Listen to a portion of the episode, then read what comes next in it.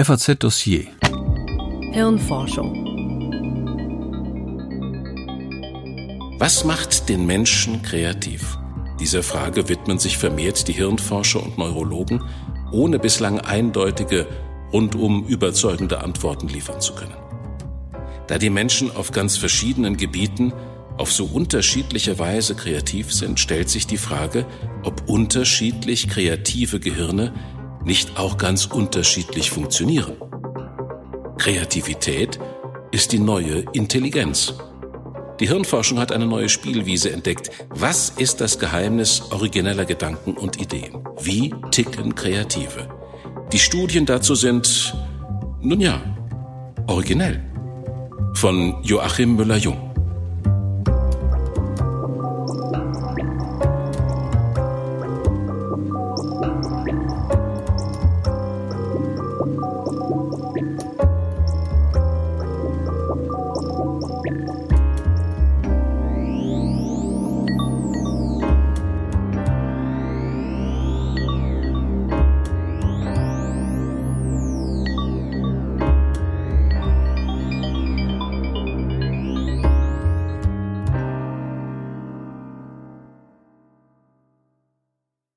Hilfe, wir stecken in der Kreativitätskrise.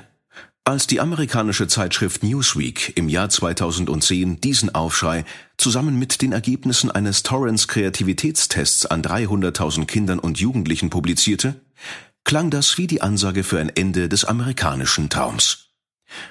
Zum ersten Mal habe der Nachwuchs des Landes in dem Anderthalb-Stunden-Test weniger Punkte erzielt. Bis in die 90er Jahre war der CQ, der Kreativitätswert als Analogon zum Intelligenzquotienten IQ stetig gestiegen. Nun also der Knick, der PISA-Schock für die Innovationsweltmeister. Eine Ad-Hoc-These war schnell gefunden. Die Jugendlichen hängen immer länger tatenlos und denkfaul vor den neuen Medien. Empirisch fundiert war dieser Erklärungsversuch damals nicht. Die Indizien wurden jetzt nachgeliefert. David Strayer von der University of Utah in Salt Lake City und seine Kollegen haben in der Zeitschrift Plus One eine Studie mit 30 jungen medienaffinen Männern und 26 ebensolchen Frauen veröffentlicht.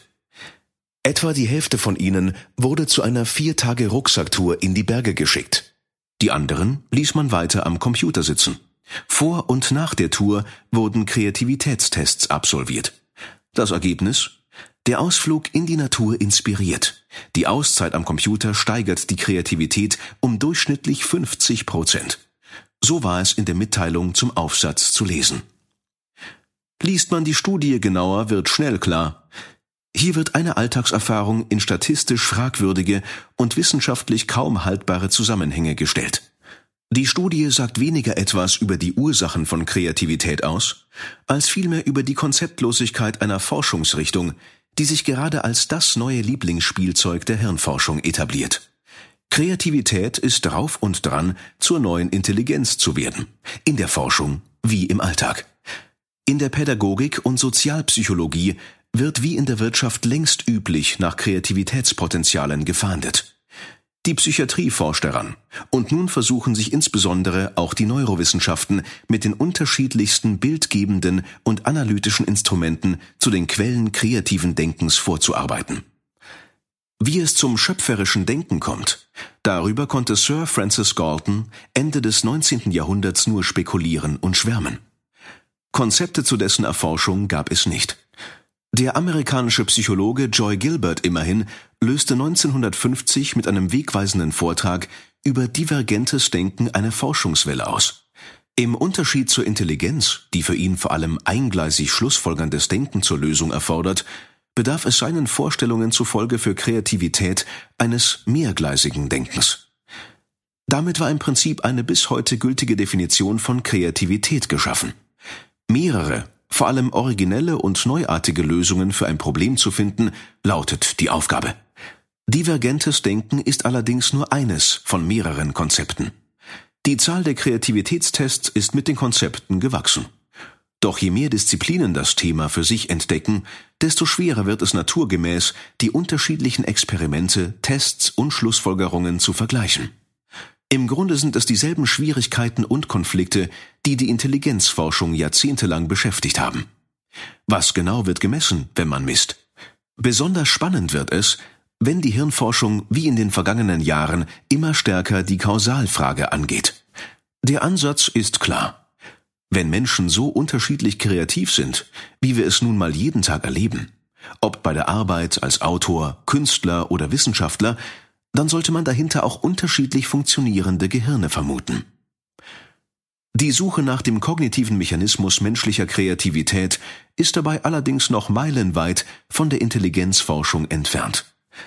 Der Zahl von 19.300 neurowissenschaftlichen Veröffentlichungen über den Zusammenhang von Gehirn und Intelligenz stehen 550 Publikationen zur Kreativität gegenüber.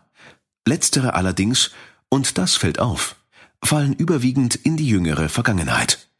Auch Andreas Fink und Matthias Benedek von der Universität Graz, die diesen Vergleich anstellten, frönen der Kreativitätsmode.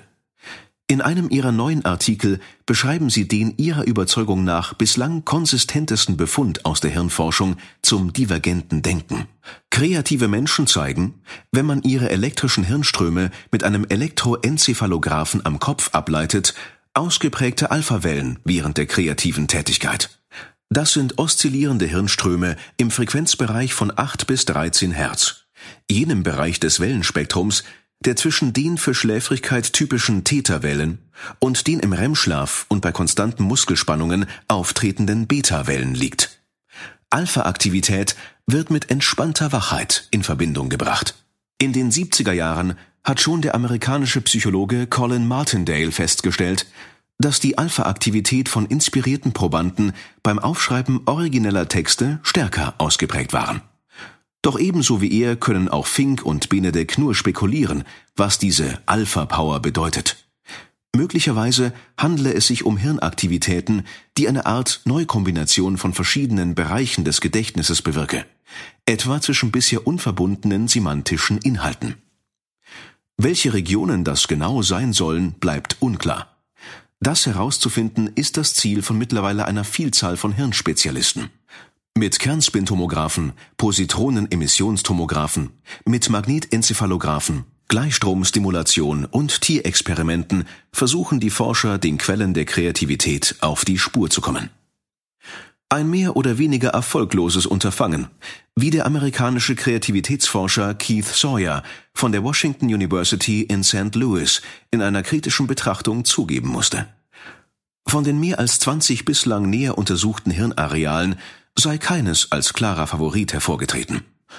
Vielmehr tauchen immer wieder Einzelbefunde auf, die das Ganze noch unübersichtlicher machen. Etienne Coquelin und Anne Collins vom französischen INSERM Forschungsinstitut in Paris etwa wollen gezeigt haben, dass man in Zahlenkombinationsexperimenten mit 100 Probanden einen Zusammenhang zwischen der Aktivität des Vorderhirns und dem Einfallsreichtum der Teilnehmer feststellen konnte. Der amerikanische Neurochirurg Rex Young von der University of New Mexico School of Medicine will hingegen in hiranatomischen Untersuchungen festgestellt haben, dass die schmale Großhirnrinde kreativer Menschen im Bereich des rechten Gyrus angularis, also im Schläfen- und Hinterhauptslappen, mächtiger ausgeprägt ist. Kreativität sitzt allerdings keineswegs in der rechten Hirnhälfte, wie das lange behauptet wurde, stellten kurz darauf Lisa Assis und ihre Kollegen vom Kreativinstitut der University of California klar. Ihre Kernspin-Aufnahmen hätten vielmehr gezeigt, um aus einem Kreis, einem großen C und einer Acht möglichst originelle Figuren zu kreieren, bedarf es neben der rechten auch der linken Hirnhälfte, in der gemeinhin eher die logischen Hirnfunktionen lokalisiert werden. Das gilt zumindest für die Architekturstudenten, die das Experiment im Kernspintomographen absolvierten. Alles in allem spiegeln diese neueren Befunde die meist diffusen und großteils noch kaum reproduzierten Befunde aus der Kreativitätsforschung. Immer neue Hinweise sammeln auch Mediziner, deren Patienten mit regelrechten Kreativitätsexplosionen für Aufsehen sorgen. Rivka Inselberg von der Tel Aviv University hat das Erwachen künstlerischer Kreativität und Parkinson bei zahlreichen ihrer Patienten dokumentiert. In der Zeitschrift Behavioral Neuroscience liefert die Psychiaterin dazu eine Theorie. Immer, wenn durch Medikamente die Menge des Dopamins im Gehirn künstlich gesteigert wird, kommt es zu Kreativitätsschüben. Menschen, die nie Texte verfasst haben, schreiben plötzlich Gedichte. Und andere, die zuvor nie einen Pinsel in der Hand hatten, brachten ungewöhnlich schöpferische Bilder auf die Leinwand. Sobald die Wirkung des Dopamins nachließe, so Inselberg, würden die verborgenen Talente wieder in der Versenkung verschwinden. Auch Simon Kyaga vom Karolinska Institut in Schweden glaubt, dass man durch das Studium von Psychiatriepatienten dem Phänomen Kreativität auf die Spur kommen müsste. Zusammen mit seinen schwedischen Kollegen berichtete er im Juli 2012, was die Auswertung von 1,2 Millionen Patientendaten ergeben hat. Psychiatrische Leiden, insbesondere bipolare Störung und Schizophrenie, kommen bei erfolgreichen Tänzern, Wissenschaftlern, Fotografen und Autoren häufiger vor. Auch darin erinnert der Kreativitätshype an die Intelligenzforschung mit den sogenannten Inselbegabten. Jenen Menschen, oft Autisten, mit ihren erstaunlichen Sonderbegabungen, die von der Hirnforschung nicht zuletzt als wichtige Informationsquelle für große Intelligenzleistungen erforscht werden. Das Ziel nicht weniger Forscher, einen physiologischen Hebel zur künstlichen Intelligenzsteigerung zu finden. Die Chancen hierfür stehen im Hinblick auf die Kreativität allerdings eher noch schlechter. Die beiden Grazer Psychologen Fink und Benedek stellen jedenfalls ernüchtert fest, Kreativität sei ganz offensichtlich keine Sache von Aktivierung oder Deaktivierung spezieller Hirnzellen oder Areale. Vielmehr handle es sich offenkundig um ein funktionales Zusammenspiel verschiedener Hirnareale in komplexen neuronalen Netzwerken. Schemenhafter lassen sich die Kenntnisse über das Geheimnis kreativer Menschen kaum beschreiben